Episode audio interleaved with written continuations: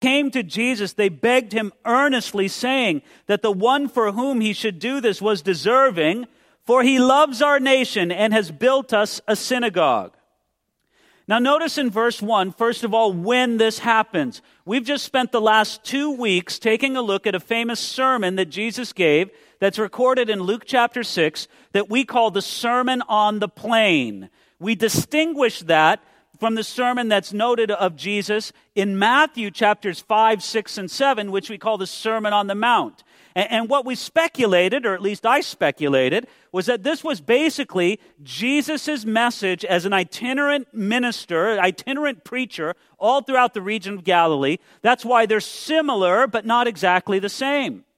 Now, this tells us something fairly fascinating about that sermon on the plain that we just saw in Luke chapter 6, because Luke chapter 7, verse 1 says that when he concluded all his sayings in the hearing of the people, he entered Capernaum. This would lead us to believe that the place where Jesus delivered this message was not far from Capernaum, somewhere near that place. So he comes now, not far from Capernaum. He comes into Capernaum. And again, I want your, you know, your, your mind to kind of flash a little bit when we hear Capernaum. What's notable about Capernaum? That was Jesus' new hometown. Born in Bethlehem, raised in Nazareth, when he started his ministry, he moved to Capernaum. Again, I'll say it if you would get a business card from Jesus, it wouldn't say Jesus Christ. You know, that's his title, Messiah. That, that's how the business card would read. We should do this. We should do a fanciful business card for Jesus. Jesus of Nazareth, and then title, it would say Messiah, Son of God, underneath that. That's his office, so to speak. And when it would give his address, it would say Capernaum. That's where he lived. So this was his hometown. So he entered Capernaum, and notice it says, and a certain centurion's servant who was dear to him was sick and ready to die. So notice we have two people involved here. First of all, we have a centurion, and then we have the servant of the centurion. Now, what do we know about a centurion? Well, we know that the centurions were sort of the backbone of the Roman army.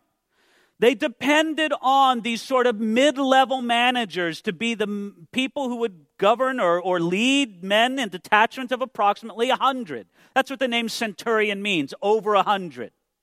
And so these men were sort of uh, officers of a lower sort of order, but I don't know what it would answer to in today's sort of military structure. But there they are, centurions, important people in the Roman army. But there's something interesting about this. It means that he works for and is an instrument of the oppressors of Israel. I mean, this man was a representative of the Roman legions. This man was sort of the visible extension of Caesar's authority right there in Roman Judea and Galilee. When, Caesar wanted to exercise his authority, he would do it through the Roman governor, who at this time was Pontius Pilate, and Pontius Pilate would do it through his officers, and among those, these centurions. This was, in that sense, the centurion was a bad guy. Now, once you notice, we're not talking directly yet about the centurion, we're talking about the centurion's servant. And I've sort of turned that over in my mind. I wonder about this servant. Was he a Jewish man? Was he a Gentile? I don't know. It could have gone either way. I am supposing that he was a Gentile. I'm supposing that a Jewish man would have found it too much out of his community to uh, work for a Roman centurion, but maybe I'm wrong on that. We don't know exactly whether the servant himself was a Jew or Gentile, but this is what we do know about the servant. What does it say? He was sick and ready to die. Now, it's very fascinating what we read about this centurion. This centurion was a devout, kind, humble man, where all at the same time he was supposedly an enemy of Israel and an instrument of Israel's oppression. And he's super concerned about his slave. Ladies and gentlemen, this is very strange in the ancient world, and you would especially think so in sort of the rough and ready world of the Roman army. That, that if a slave got sick, it's, well, it's too bad. I'm going to lose a good worker, but what can you do? Ladies and gentlemen, under Roman law, a master had the right to kill his slave, and it was expected that a master would kill his slave if the slave started becoming more of a problem than a benefit. I mean, it was just always this constant cost benefit analysis going on in the mind of a master. And the minute that a slave became too much of a hassle for a master, ended up costing him or being too inconvenient, he had every right to just say, well, kill him or kick him out or leave him for dead, whatever it would be. No, but this centurion was different. This centurion was a man who had a deep heart for a servant, so he approaches Jesus, but he approaches Jesus, notice it in verse 3, through intermediaries. What does verse 3 say? He sent elders of the Jews to him, pleading with him to come and heal his servant. No, no, but you, but I'm even more fascinated than ever about this centurion. Bad guy, but a good guy. Cares about his servant when he shouldn't care about his servant. Now we see that he has good relationships with the Jewish elders of the synagogue in the area of Capernaum. And the centurion apparently didn't think himself worthy of a face to face meeting with Jesus. He didn't want to put Jesus in an awkward place. And so he says, I don't need to see Jesus myself. I'll send these elders of the Jews to go meet him on my behalf, and they'll go as my representatives. And look what the Jewish leaders said about this man. Verse 4 they said, The one for whom he should do this thing was deserving, for he loves our nation and has built us a synagogue. Now, isn't your mind even blown more about this uh, centurion? He loved the Jewish people. He cared about them so much that he contributed to the building of their synagogue. And you might even think that maybe he was the main contributor because he built our synagogue. Whatever it is, the feeling is, is that they couldn't have built that synagogue without him. By the way, if you go to Capernaum today, you can see the ruins of a synagogue that is built upon the foundation and the place of the synagogue that stood there in Jesus' day. That may very well be the very same synagogue that this Roman centurion helped build. So you think, wow, this is amazing, amazing. What a unique man this is. Now, this suggests a few things to us. It suggests that even though the text doesn't tell us this, it suggests that this Roman centurion was in the category of what we'd call a God-fearer. Does that, does that phrase sound familiar to anybody? God-fearer is a technical term in the New Testament that means a Gentile who admires and respects and follows the Jewish religion but doesn't become circumcised. And obviously, it would apply to a male. You see, in other words, the Roman centurion said, Look, I- am not going to go all the way and become an actual Jew, but I know there's something there. I know there's truth there. I see the decadence of Roman society. I see the immorality of our gods. Our own gods, as Romans, are immoral. I see the high moral standard. I hear the beautiful teaching of Yahweh and the promise of the Messiah. My soul is attracted to that. So even though he didn't become officially a Jewish man himself by submitting himself to circumcision and perhaps kosher eating rites and all of that, but he did say, No, I want to attach myself to this synagogue. He would be known as a God-fearer. Okay, so we're interested by this man. But look at what it says next, right there in verse 6. Then Jesus went with them. Okay, stop right there. That blows my mind. Jesus went with them. Do, do you see what's happening here? Okay, the elders of the Jews come and say, Jesus, there's this Roman centurion. His servant is really sick. And this is a big problem. And the Roman centurion's really sick. And what does Jesus go? Jesus goes, Hot dog, I'm going to go. Now, this is fascinating to me because, ladies and gentlemen, it was strictly forbidden by Jewish custom and rabbinical tradition that a Jewish person should not enter into the home of a Gentile. You just didn't do that. You didn't do that. And so we see Jesus almost jumping at the opportunity to do this. And I'm getting excited just after this first line. And Jesus went with them. I'm thinking, Jesus, you're going to blow the doors open right here, right now. You already got under their skin when it came to the Sabbath. But what you're going to do now is even more so. Because nowhere in the Old Testament does it say, Thou shalt not go into the home of a Gentile. That's not biblical law. that is rabbinic interpretation. That's the law of man being put upon the law of God. And so, if Jesus would have walked into that Gentile's home, he wouldn't have broken the law of God at all, but he would have really said, shove it to their traditions. And I, I get kind of excited about that. Oh, yeah, Jesus, good, go do it.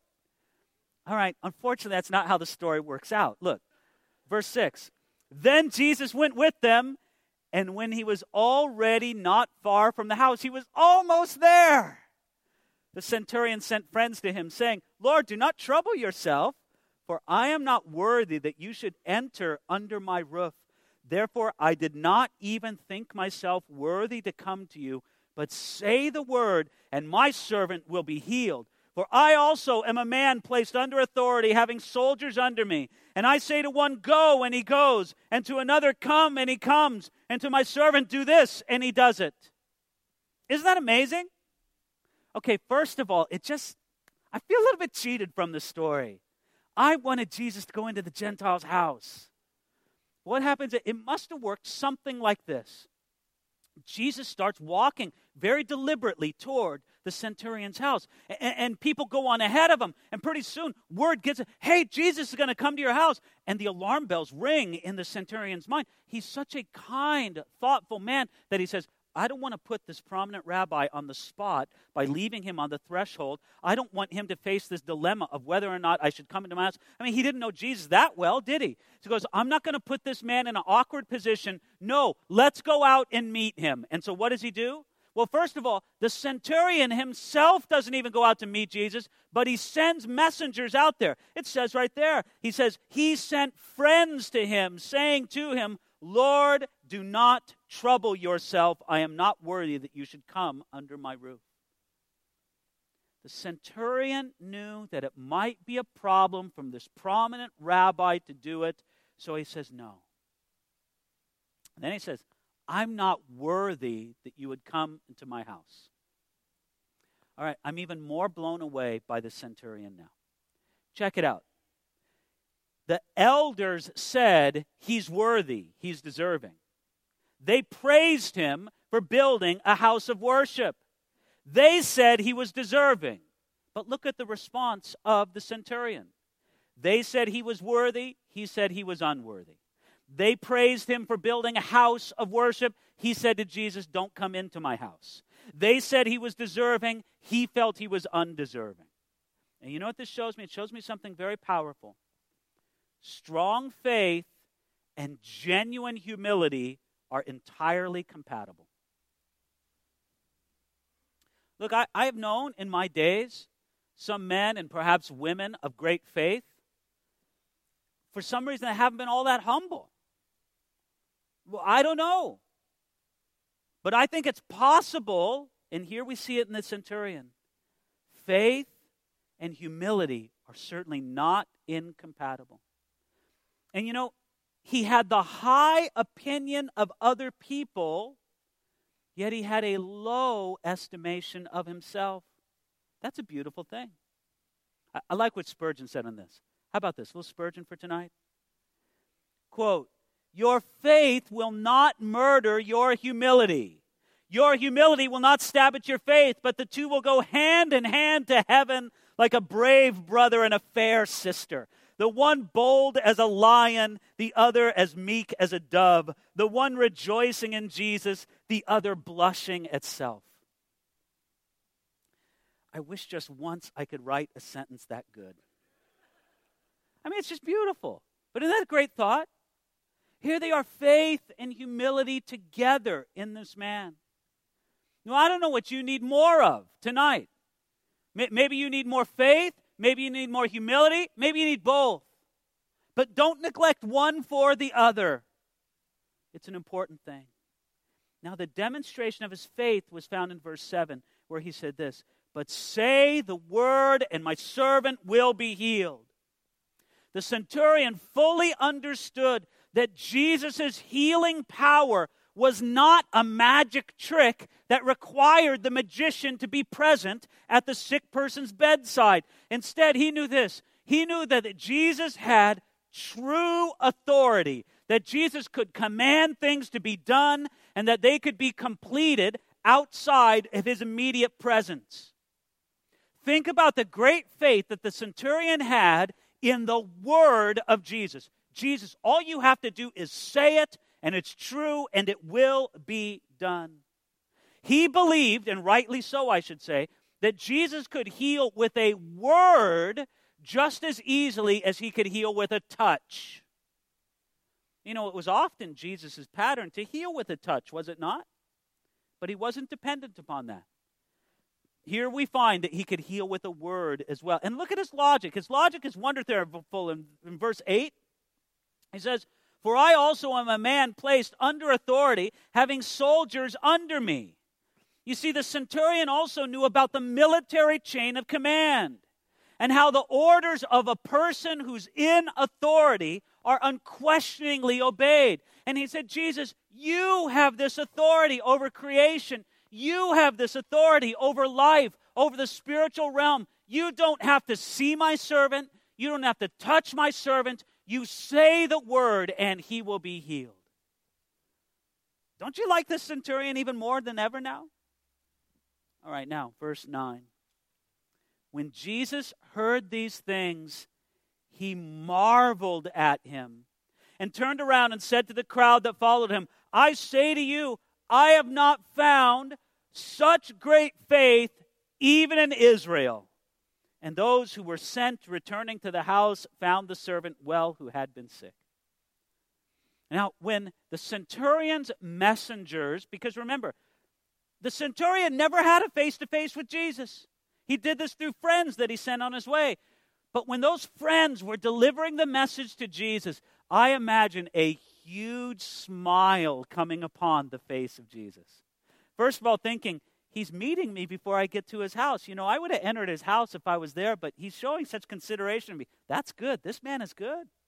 And then he's saying, he understands that I don't have to be present there, that I'm not a magician, that I have true authority. And the smile just gets bigger and bigger on Jesus' face. And then finally, when the messengers are done talking, Jesus says these remarkable words. Well, first, he doesn't say anything. He says, He marveled at him. That's in verse 9. The centurion's understanding of Jesus' spiritual authority, it made Jesus marvel. His mind was blown his simple confidence in the ability of Jesus to merely speak something and it could be done, it showed that he was free of this sort of, oh, what would I say, superstitious reliance on merely external things. Ladies and gentlemen, this was great faith and it was worthy of praise. You know this. You know, don't you? That Jesus only marveled on a few occasions. He marvels here at the great faith of the centurion. Does anybody remember another occasion on which Jesus marveled? We're told in the Gospel of Mark, chapter 6, verse 6, that Jesus marveled at the unbelief of his own people. Isn't that amazing? That on both ends of the scale, Jesus can be amazed either by our unbelief or by our great faith. Matter of fact, he says this in verse 9 I have not found such great faith, not even in Israel. He looked at this Gentile centurion, or at least the messengers that he sent, this man who was a living symbol of Israel's oppression, and he thought that it was greater than any faith that he had seen among the people of Israel, he said. Oh, by the way, there's a little nugget right there in that verse. What verse is that? That's verse um, 9 not even in Israel. There's a little nugget there that I think is worthy of examination. Not even in Israel. This is what I want you to understand. Israel, as a political entity, did not exist at the time that Jesus said that. You understand that, don't you? If you were to look at a map in that day and say, well, where's Israel? There was no Israel.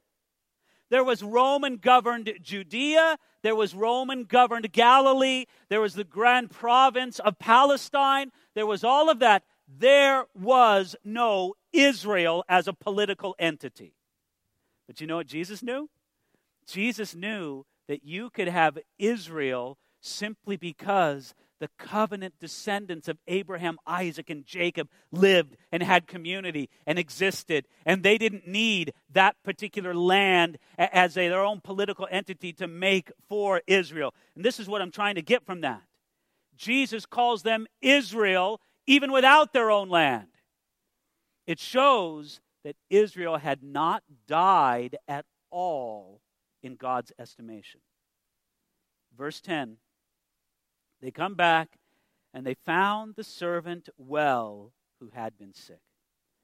Beautifully, the centurion's um, request was answered. His very unselfish request. By the way, aren't you touched by how unselfish the centurion's request was?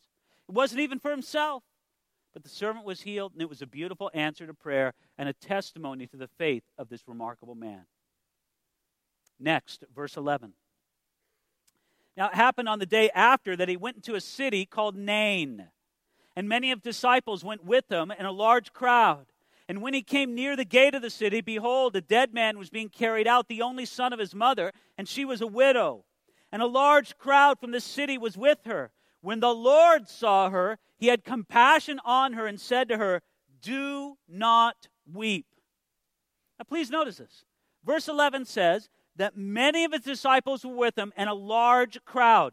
These are the days of Jesus' popularity. So everywhere that he goes, there's big crowds following him of disciples. And when we say disciples right there, as it's given to us in verse 11, it means disciples probably in the broader sense. Sometimes the New Testament uses the word disciple to refer just to the 12, but other times it uses that word disciple to mean anybody who kind of paid attention and wanted to learn something from Jesus. So this is probably disciples in the bigger sense, and they come to this city of Nain. You see that Nain is a good distance from Capernaum. It's also a little bit south and a little bit east, I think, of Nazareth, but it's there south of Nazareth, there, the village of Nain. Verse 12 A dead man's being carried out. Now, any funeral is a tragedy. It really is. Um, I understand that for a person who has been ill a long time and has suffered under their illness for a long time, that for that particular person or for that particular situation, it may see that death comes to them as a gift. But in general, I think we must say, ladies and gentlemen, death is not a gift, death is an enemy. That's how the Bible regards it. Death is an enemy. But here's the wonderful thing that for those of us who are in Christ Jesus, it is a conquered enemy. And that's why we can just say this Death, where is your sting? Grave, where is your victory?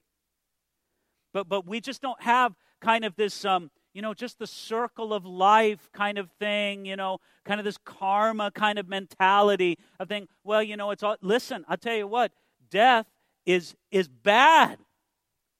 Jesus doesn't like death. And that's why he went to the great extent that he did to defeat death at the resurrection and to bring its ultimate de- defeat at the end of all things. So, what do you think is going to happen? A dead man's being carried out, and tragedy upon tragedy. It's not only the tragedy of a man who's dead, but look at who he's leaving behind. He's leaving a widow behind. Now, again, he's the son of a widowed mother. That means that now this poor woman has no support. In the ancient world, they had no safety net. All you had was your family, maybe some friends, but it was always a tremendous tragedy when you had a childless widow. Well, this woman was a widow, but she had a son, a son who could help provide for her. But what happened? Eventually, now she's a widow that has no children. It's a double tragedy. So there's this large crowd, mourners. They're making all the mourning, they're making all the, the groaning. It's a very vivid scene. Then Jesus, in verse 13, said something very strange to this woman. Something that, if the context didn't tell me different, I would almost think that this was wrong or cruel of Jesus to do. He went up to this poor, bereaved mother and he looks her in the eye and he says, Don't, do not weep.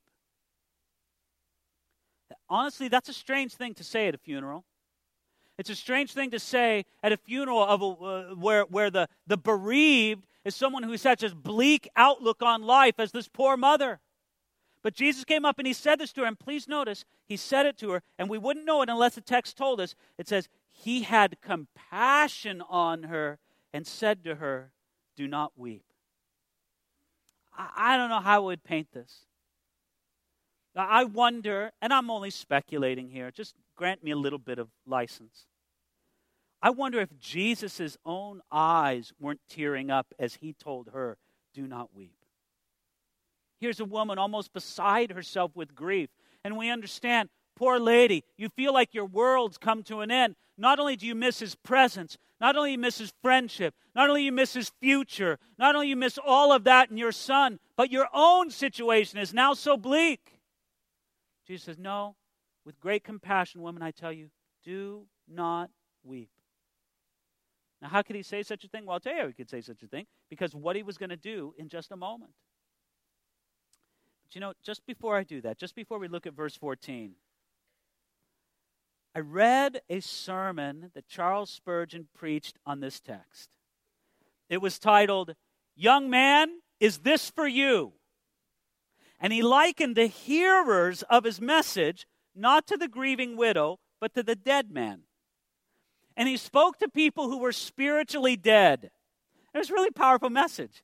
And he said, You who are spiritually dead, look how much grief you're causing your mother. Look how much grief you're causing the people around you. The spiritually dead cause so much grief to the people who have spiritual life around them. And I just wonder if there's not somebody here tonight who's going to hear this, you know, over some kind of way that this message gets out.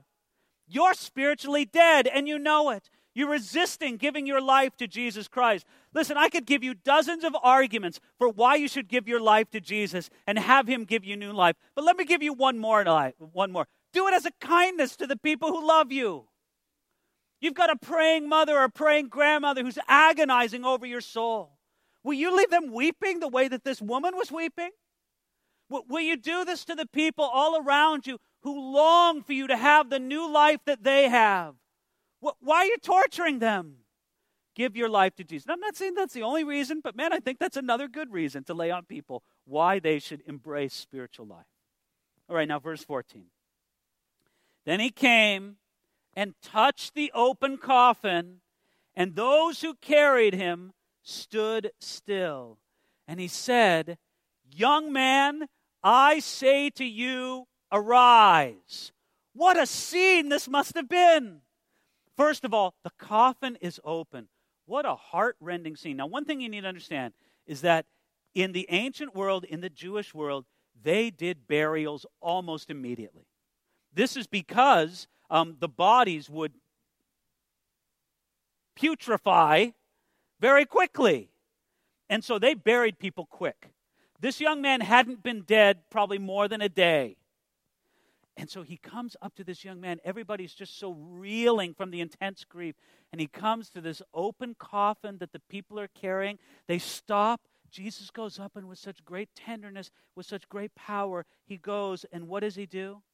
He touched the open coffin, and then he spoke to that dead man as if he was alive.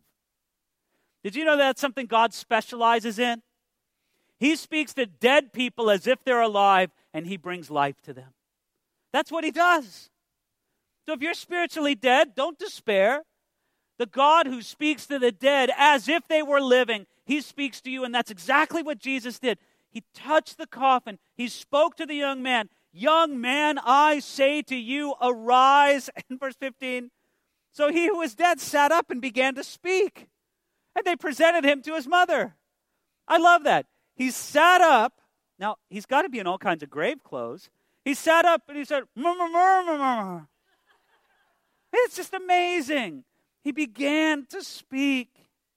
And they presented him to his mother. Then fear came upon all, and they glorified God, saying, A great prophet has risen up among us, and God has visited his people. And this report went about him, or uh, this report about him went throughout all Judea and the surrounding region. Now listen, this is not the only time that Jesus broke up a funeral procession by raising the person who was being carried in the funeral procession. He also did this for Jairus' daughter. He also did this for Lazarus. Jesus didn't like death. He regarded it as an enemy that had to be defeated. And I see in all three of these, in the, the, the, uh, wi- the widow's son in Nain, I see it in the daughter of, uh, of the, the synagogue ruler. I, I see it in Lazarus himself, something common Jesus serving notice on death. It's as if he's coming there and he's saying, You know what? I'm, I'm giving you notice right now. Your time's running out, death. I'm going to come and I'm going to defeat you at the empty tomb, and I'm going to show that you are a defeated enemy, and never again are you going to touch and harm my people the way that you've stung all of humanity. That's something very precious. Now, understand a few things. First of all, this young man was not resurrected. Are we clear on that? He was resuscitated, he was revived. What's the difference between resuscitation and resurrection? It's pretty simple. Resurrection, you never die again. Re- uh, resuscitation, you die once again. And in a way, think about this poor young man. He had to die twice. Ladies and gentlemen, there's a difference. His body was resuscitated, it was not resurrected. All right, before we go on to verse 18, there's a wonderful story about Dwight Moody. Dwight Moody, as a young, just full of energy minister, he was called on to do his first funeral.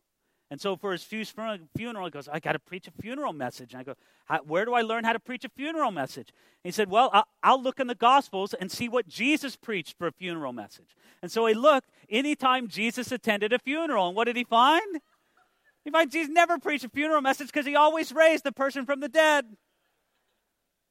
So Jesus doesn't exactly give us help as pastors on how to preach a good funeral message. But he does show us his amazing power over death. All right, verse 18. Then the disciples of John reported to him concerning all these things. And John, calling two of his disciples to him, sent him to Jesus, sent them to Jesus, saying, Are you the coming one, or do we look for another? Now, this is fascinating. It tells us right there in verse 18 that the disciples of John reported these things to John himself. So you can just imagine they go back to John who's still, you know, eating wild locusts and honey out in the wilderness and yelling at people and all the rest of it. John's still doing his thing out in the wilderness, and they come to John, you can't believe this Jesus whom you baptized. You cannot believe what's going on with him. Let me tell you what's happening. Now, let, let me speculate here. And, and I'm sorry, I'm getting the timeline a little confused in my head. I'm doing this on the fly. I don't know if John was in prison yet when he said this. I'm trying to remember. I believe that he was. So he wasn't off in the wilderness.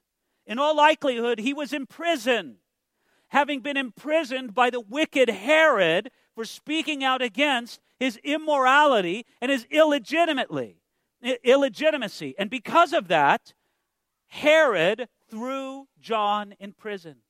So the disciples of John bring the message back to John while he's imprisoned. And what does he say? They say, John, you cannot believe what Jesus is doing. Jesus healed a centurion servant and he didn't have to be there. And Jesus raised a young man who was dead and he raised him up from the dead. And they tell him about this miracle and that miracle. And John is just, well, he's really impressed by all of this. And so John called two of his disciples, two of his disciples. By the way, John still had disciples. Did you know that some of the disciples of Jesus started out as disciples of John? Who are they? I look quickly. Um, uh, Andrew and uh, I don't know, maybe John, I'm not sure. At least Andrew for sure. They started out as disciples of John and he pointed them to Jesus. But John still had his own disciples. Here's the question that they wanted, uh, that John wanted his messengers to ask Jesus. Do you see it right there in verse 19? Are you the coming one, or do we look for another? Now, before this, John seemed to recognize so clearly that Jesus was the Messiah. Please remember, what did he see with his own eyes? He saw the Spirit of God descending upon him, and he heard God the Father speak with a voice from heaven saying, What? This is my beloved Son in whom I am well pleased.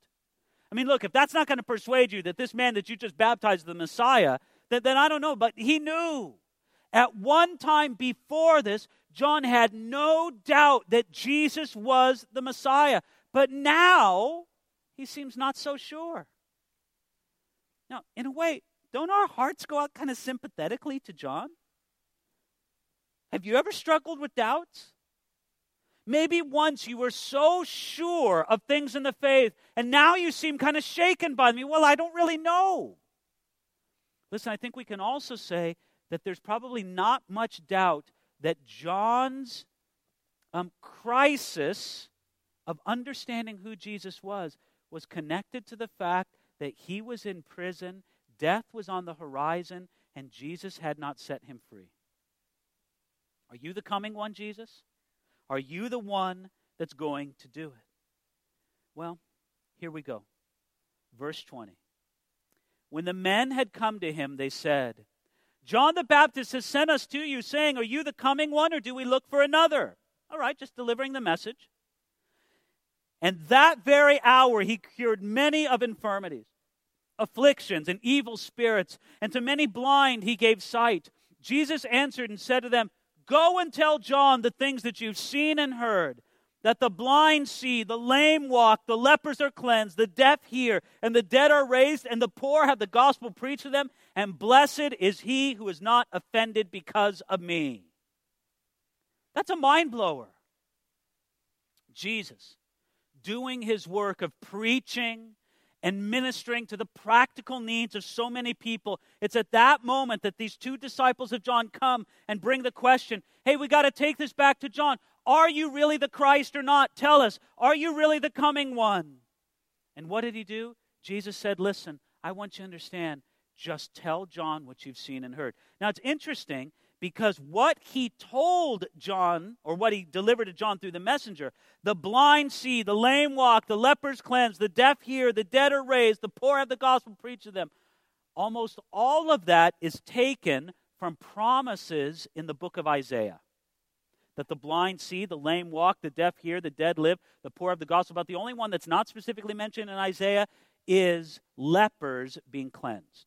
Other than that, it's all mentioned in Isaiah. Do you see what Jesus is telling these messengers of John to go back and tell John in prison? Hey, I am the one prophesied. I'm doing the prophesied work of the Messiah. I'm fulfilling the Messiah's job description, and nobody else is doing it. Yes, I am the one. It's so plain, it's so simple from this. Now, I, I just have so much sympathy, though, for John because you just see Jesus, if you are the Messiah, why aren't you busting me out of prison? If you're the Messiah, why isn't it easier for me?